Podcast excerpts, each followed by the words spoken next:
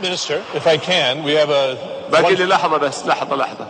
يجب يجب أن يكون لدينا أمل أولا بالله سبحانه وتعالى وإيمان بالله سبحانه وتعالى ثم إيمان وثقة بأنفسنا بوطننا بشبابنا ببناتنا. أهلا وسهلا بكم في هذه السلسلة الجديدة من HR Gurus بعد ان غطينا كثير من مواضيع الموارد البشرية واستضفنا كثير من القيادات وال gurus المحليين ارتئينا بأنه هذا هو الوقت المناسب بأننا نغير شوي وننتقل إلى ال gurus المعروفين في مجال الموارد البشرية على مستوى العالم من خلال مراجعة أهم الكتب في مجال الموارد البشرية حياكم الله في حلقة هذا الشهر من HR Gurus. الكتاب اللي راح نراجعه في هذا الشهر هو كتاب Surprising Truth About What Motivates Us للكاتب الشهير دانيال بينك. يمكن على غير العادة ما أخذنا كتاب متخصص في مجال الموارد البشرية ولكن بدون شك يعتبر الكتاب مرجع في الموارد البشرية وفي ال business بل حتى في الحياة بشكل عام. في مقدمة الكتاب ذكر الكاتب آه، تجربة جميلة كانت في جامعة آه، كارنيجي ميلون التجربة يمكن لها حوالي قديمة شوي لها يمكن 40 50 سنة. التجربة كانت إنهم آه، جابوا مجموعتين حطوهم group A و group B وأعطوهم آه، مكعبات، أعطوهم سبع قطع من آه، المكعبات، كل قطعة يمكن فيها مكعبات صغيرة كذا، وطلبوا منهم إنهم يشكلون ويركبون مجسمات. وش اللي صار؟ إنه لاحظوا إنه في اليوم الأول المجموعتين أدوا بشكل طبيعي يحاولون يستكشفون يحاولون يتعرفون يحاولون يشوفونها كيف يقدرون يشتغلون كيف يمكن يتعاونون علشان يركبون ال- المجسمات هذه. في اليوم الثاني حصل تغيير معين حصل شفت كذا معين في في التجربة. وش الشفت أو وش التغيير؟ إنهم عرضوا مبلغ مقابل مالي على جروب A وقالوا لهم أي مكعب أو أي مجسم تركبونه صح لكم نظير هذا المجسم دولار واحد. طبعا دولار هذاك الوقت ترى تساوي الحين تقريبا قل ستة دولار تقريبا. فاللي صار يمكن كان متوقع إنه ال group A اندمج أكثر وتحمس أكثر واشتغل أكثر على أثناء التجربة وحاولوا قدر الإمكان إنهم يركبون ال- المجسمات. وحتى في آخر ال- الجلسة يعني قضوا وقت أكثر قضوا خمس دقائق أكثر مقارنة في ال group آه، B اللي كان يعني كانت آه، التجربة حقتهم بدون أي آه، مقابل. في اليوم الثالث وش اللي صار؟ اجتمعوا مع الجروبين وقالوا لهم آه، إنه أبد group آه، B نفس الشيء ما في بتكمل التجربة بدون آه، مقابل. أما group A وهنا ال- هنا يمكن ال trick. اعتذروا لهم. قالوا والله اليوم ما في مقابل مادي على ال- العمل اللي بتسوونه وعلى التراكيب اللي راح تسوونها. وش اللي صار هنا؟ اللي صار إنه ليس فقط إن جروب A انخفض أدائهم عن اليوم الثاني اللي ما كان فيه اللي كان فيه مقابل مادي ولكن أدائهم كان أقل حتى من أدائهم في اليوم الأول. فلك أن تتخيل آه الآن يوم دخل العنصر المادي أنه أثره كان سريع وفعال ولكن لمدة قصيرة. على ال short term كان فعال نعم ولكن على ال long term أثر سلبا على التجربة وأثر سلبا آه على ال group. فاللي قاعد يحاول يوصله الكتاب الكاتب هنا بأنه كثير من الممارسات اللي تصير في ال organizations في المنظمات مبنية على المتعارف عليه على ما هو موجود من آه، إجراءات بعيد تمام البعد عن العلوم الحديثة وعن آه، البحوث والدراسات الحديثة في في هذا المجال. طيب بسم الله نبدأ بالفصل ال- آه، الأول اللي هو new operating system نظام التشغيل ال- آه، الجديد. يقول تخيل انك انت الآن في عام 1995 وجالس مع أحد العقول الكبيرة أو مع البروفيسور مع بروفيسور كبير في مجال الاقتصاد وقاعد تقول له آه، ترى أنا أتوقع بعد آه، 10 سنين 15 سنة من الآن إنه أكبر موسوعة عندنا في العالم بتكون آه، متاحة للكل متاحة للجميع وبتكون بشكل آه، مجاني. طبعا هذا الشيء يعتبر وقتها عام 95 ضرب من من الخيال يعني. ولكن الآن اللي حصل وشو؟ إنه فعلا أكبر موسوعة اللي هي ويكيبيديا متاحة للجميع وأوبن سورس أي واحد يقدر يدخل الكل يقدر يدخل ويعدل فيها قصدي. طيب ندخل في فقرة العصا والجزرة في هذا الفصل. يعني هي باختصار إنه نظام العصا والجزره هو أقدم نظام في التحفيز. هو هو الإصدار الأول من التحفيز اللي هو إنك تست... إنك معك عصا إذا كنت تبي تبوش تبغى الشيء يصير ومعك جزرة إذا كنت تبغى تكافئ أو تجازي الطرف الآخر. هذا هو أقدم نظام موتيفيشن وأقدم عملية آه، تحفيز موجودة منذ القدم. والآن لك أن تتخيل أنه هذا النموذج القديم في التحفيز إلى الآن ترى موجود في الحياة إلى الآن موجود في إجراءات آه، معينة إلى الآن موجود في شؤون وأمور معينة لا زلنا على نموذج العصا والجزرة. طيب وش اللي صار بعد نموذج العصا والجزرة النموذج البدائي هذا؟ انتقلنا نوعا ما إلى النموذج الجديد.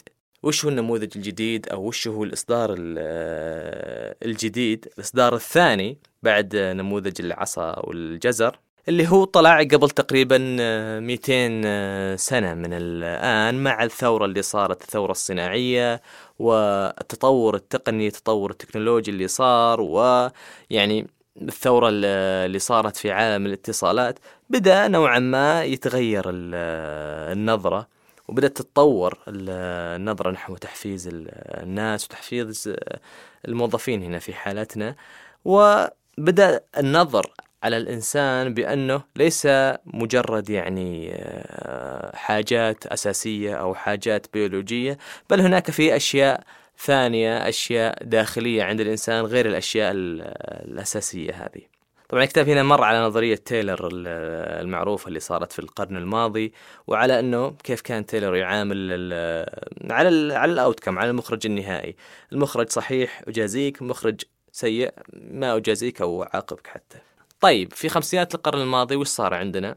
خرج أو ظهر لنا آه، هرم ماسلو الشهير حق الاحتياجات الأساسية. وبعدها في عام آه، ستين آه، جاء بروفيسور شهير بروفيسور ماكجريجور ونقل بعض أفكار آه، ماسلو اللي كانت في الهرم نقلها إلى عالم آه، الأعمال. مثل فكرة أنه يعني آه، مرونة أكثر في عملية الحضور والانصراف ما نعاملهم زي ما نعامل الناس اللي يشتغلون في المعامل أو الناس اللي يشتغلون في المصانع. يعني على غرار زي ما كان في أيام الثورة الصناعية. التخفف بعض الشيء من الزي الرسمي ويصير الموظف يلبس اللي اللي يبي يعني. شيء من الاستقلالية والتمكين في العمل. نقدر نسميه اللي سواه ماكروجر هنا يعني 2.1 في الإصدار الثاني من التحفيز من عملية من ال motivation. طب هذا الكلام يمكن يخلينا نفكر شوي هل إحنا في بيئة العمل وش قاعدين نستخدم؟ هل قاعد نستخدم الإصدار الأول في التحفيز إصدار أو نموذج العصا والجزر ولا قاعد نستخدم الإصدار الثاني ولا ولا 2.1 زي ما يقول آه، ماكجريجور ومتى ما فكرنا بالموضوع مليا آه راح نوصل في النهاية إلى ثلاث أسئلة أساسية. السؤال الأول هو أننا نسأل أنفسنا كيف هذه الأمور؟ كيف هذه الإجراءات؟ كيف هذه الأنظمة أصلا موجودة؟ How we organize what we do. كيف صممت أصلا ف يعني بناء على نظرية الموتيفيشن الإصدار الثاني منها آه، ويكيبيديا المفروض ما تكون موجودة لأنها for free ولأنها open source كذلك Firefox Firefox آه، يمكن أشهر browser آه، اللي هو يعني خيري يعتبر. وتفكر وتمعن بتجربة آه، محمد يونس في بنغلاديش اللي هو البنك الاجتماعي بنك الفقراء زي زي ما يسمونه. طيب السؤال الثاني لازم نسأله أنفسنا كيف حنا نفكر بالأشياء اللي قاعدين نسويها؟ طريقة تفكيرنا في الأعمال اللي إحنا قاعدين نسويها. تدري أنه في عام 2002 آه، الفائز بجائزة نوبل في الاقتصاد هو شخص غير اقتصادي. تكلم على الدكتور دانيال كانمان صاحب الكتاب الشهير يمكن مشهور عندنا Think Fast Think Slow. كانمان هنا ومعه من معه يعني من من المؤيدين له. وش كانت فكرتهم الأساسية؟ وش كانت قناعاتهم الأساسية؟ الفكرة بأنه علم الاقتصاد الموجود حاليا أو الموجود وقتها لا يعبر عن سلوكيات ودوافع الإنسان الاقتصادية الاستهلاكية وإنما مجرد حسابات وعمليات ما تعطي نتيجة وبعيدة تماما عن أي بعد نفسي أو بعد آه، سلوكي. إذا كان السؤال الأول هو كيف أصلا العمل وكيف مصمم المو... كيف الشغل مصمم أصلا؟ والسؤال الثاني كيف لازم نفكر؟ والسؤال الثالث هو كيف حنا على أرض الواقع قاعدين نمارس العمل؟ كيف قاعدين نشتغل؟ كيف قاعدين نسوي العمل على أرض الواقع؟ يعني بيعطيك مثال مرة ثانية الكتاب إذا كنت تبغى موظفينك يفكرون خارج الصندوق وأفكار ابتكارية مثل Firefox ومثل ويكيبيديا سووا زيهم. ترى في ويكيبيديا ما في مدير فوق راسك ولا ما في آه، شخص اللي يقول لك لا لا تسوي كذا سوي كذا لا تسوي كذا. أي واحد يقدر يدخل أي واحد يقدر يسوي واي واحد يقدر يسوي اللي يبي. فين أشوف قدر أو أو حجم ال autonomy فهنا كأنه قاعد يمهد لفكرة ال autonomy اللي راح يستفيض فيها فيما بعد. طيب في الفصل اللي بعده يقول الكاتب بأن الإصدار الأول آه لل motivation نموذج العصا والجزرة ترى ليس سيء في كل الأحوال. ولا أصلا تقدر تنفك عنه آه، مية في المية. ولكن اللي تقدر تسويه أنت في الوقت الحالي إنك تسوي عملية combination مقاربة لهذا النموذج في في العصر الحالي. وهنا في آه، يعني رسمة بيانية أتمنى إني أقدر آه، إن شاء الله إني أقدر آه، أنزلها في الحساب. باختصار يقول لك في أي عمل اسأل نفسك وشوف هذا على الموظفين اللي عندك. أول شيء تسويه تسأل سؤال. هل العمل اللي قاعد يصير. عمل. روتيني ممل. yes no إذا قلنا no معناته أمورنا زينة. معناته هنا راح نركز على الأهداف بعيدة المدى. هنا راح نركز على البيئة الإيجابية السليمة. هنا راح نركز على ال motivation. هنا راح نركز على ال learning وال development. هنا راح نركز على ال autonomy أكثر. بعد كذا والمخرج اللي بعد كذا وال output اللي يطلع من من من العملية هذه وشو؟ أن الناس راح تعطي positive feedback للموظفين اللي يقولون للإدارات الثانية راح يقولون للناس راح ينقلون الصورة هذه لبرا. وأيضا أنت راح يجيك feedback وراح تجيك معلومات وراح تجيك نتائج وراح تجيك positive feedback و positive result هذا إذا قلنا أن uh, العمل اللي قاعد نسويه عمل uh, غير روتيني. طيب ماذا لو كان العمل uh, روتيني. نعم. طيب إذا كان العمل روتيني هنا هنا بسأل نفسي سؤال. هل أنا قادر على أني أرفع من مستوى التحدي في هذه الوظيفة لجعلها أقل آه، روتينية أقل أو الملل اللي فيها أقل؟ إذا أشوف وراجع نفسي. إذا أقدر ممتاز راح أتعامل معها زي ما تعاملت. في السابق. راح راح أركز على التحفيز راح أركز على الأهداف بعيدة المدى راح أركز على البيئة السليمة على التطوير وإلى آخره. إذا وصلنا هنا وقلنا أننا ما نقدر نسوي وأننا قلنا ما نقدر نخليها بعيدة عن الروتينية فأنا عندئذ راح أستخدم ال approach القديم النموذج القديم if then rewards تسوي كذا لكذا ما كذا لكذا. إذا سويت كذا بجازيك بكذا إذا ما سويت كذا راح أعاقبك بكذا وهكذا. وطالما أنك مشيت في هذا النموذج anyway فحط في بالك ثلاث أمور. حاول دائما تعطي بعض ال rationale تعطي بعض ال insights بعض المعرفة كذا للموظف على مدى أهمية العمل اللي يقوم فيه الموظف. الأمر الثاني أنك يجب أنك تقر وتقول وت... يعني وتبدي بعض التقدير على المجهود اللي يسويه لأنك أنت عارف أن الوظيفة هذه مهي بسهلة وظيفة مملة وروتينية. الأمر الثالث اللي عليك تسويه أنك تجعل الناس يقومون بالعمل بالطريقة اللي هم يحبونها هذا باختصار كان ال flow chart حق ال when to use ال rewards طيب الفصل اللي بعده يتكلم على ال type I وال type X اللي هو يركز آه، بشكل أساسي على ال physical وال mental health وال being والتطور وال progress آه، في العمل. أما ال type X هو يقصد يعني الإصدار الأول آه، والثاني. طيب إيش هو ال type I إيش هو الإصدار الثالث من ال motivation؟ هو عبارة عن ثلاث عناصر أساسية. العنصر الأول هو ال autonomy التمكين أو الاستقلالية للموظفين.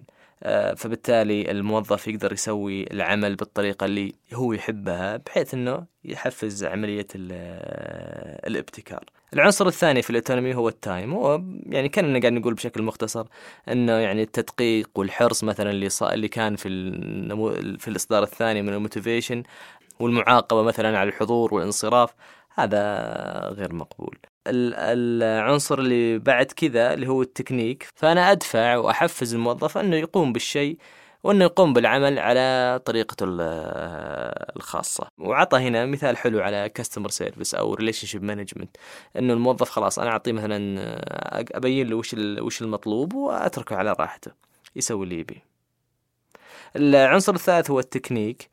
فأنا يعني باختصار أخلي الموظف يعمل يعمل العمل ويؤدي العمل بحسب بحسب ما يراه هو مناسب فأنا مثلا زي اللي إذا كنت في ال customer service ولا إذا كنت مثلا في relationship management خلاص أبين له وش الأهداف الأساسية وأتركه يقوم فيها.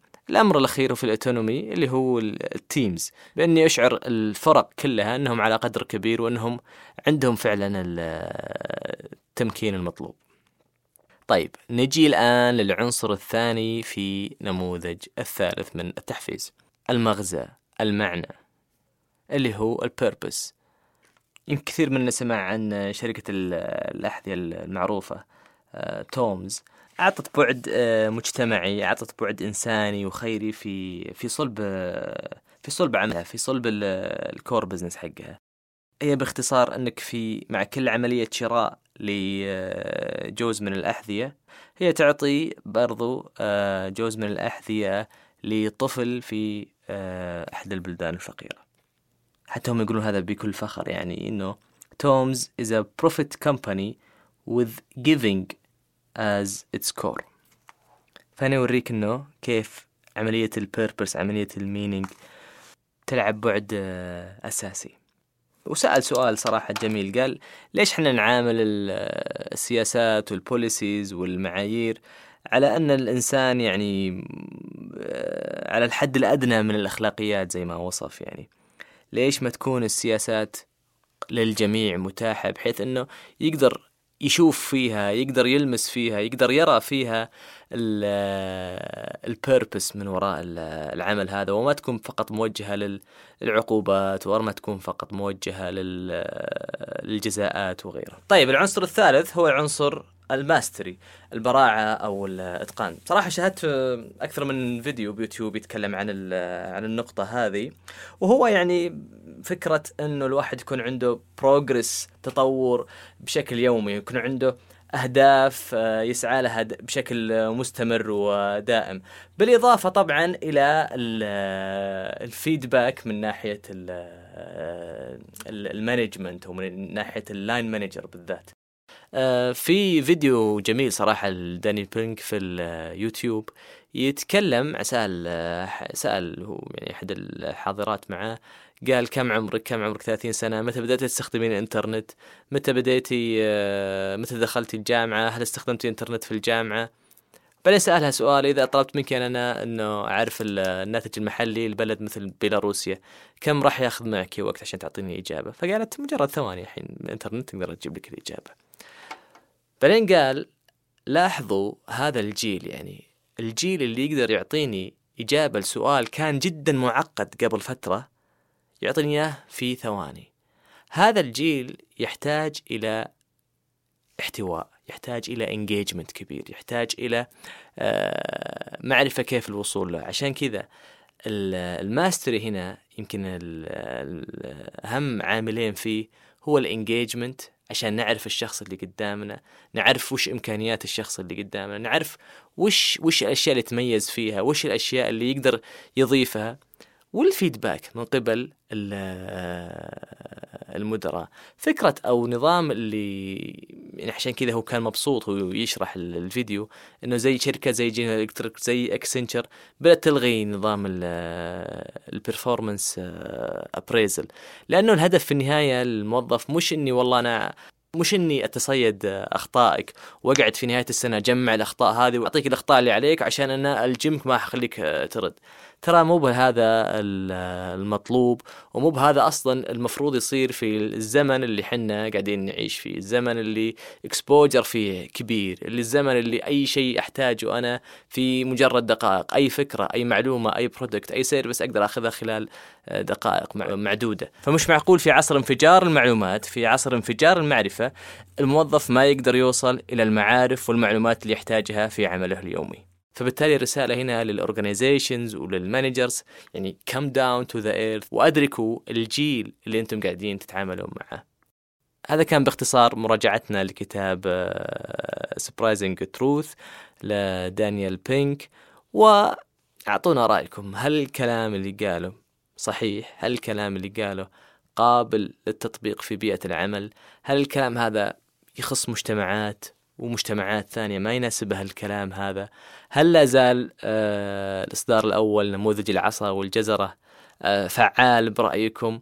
شاركوني آرائكم أعطوني أفكاركم ونلقاكم إن شاء الله الشهر القادم في حلقة جديدة. كما قال وأردد ما قال سمو الأمير خالد الفيصل مكاننا الطبيعي في الصف الأول من العالم الأول. وشكرا.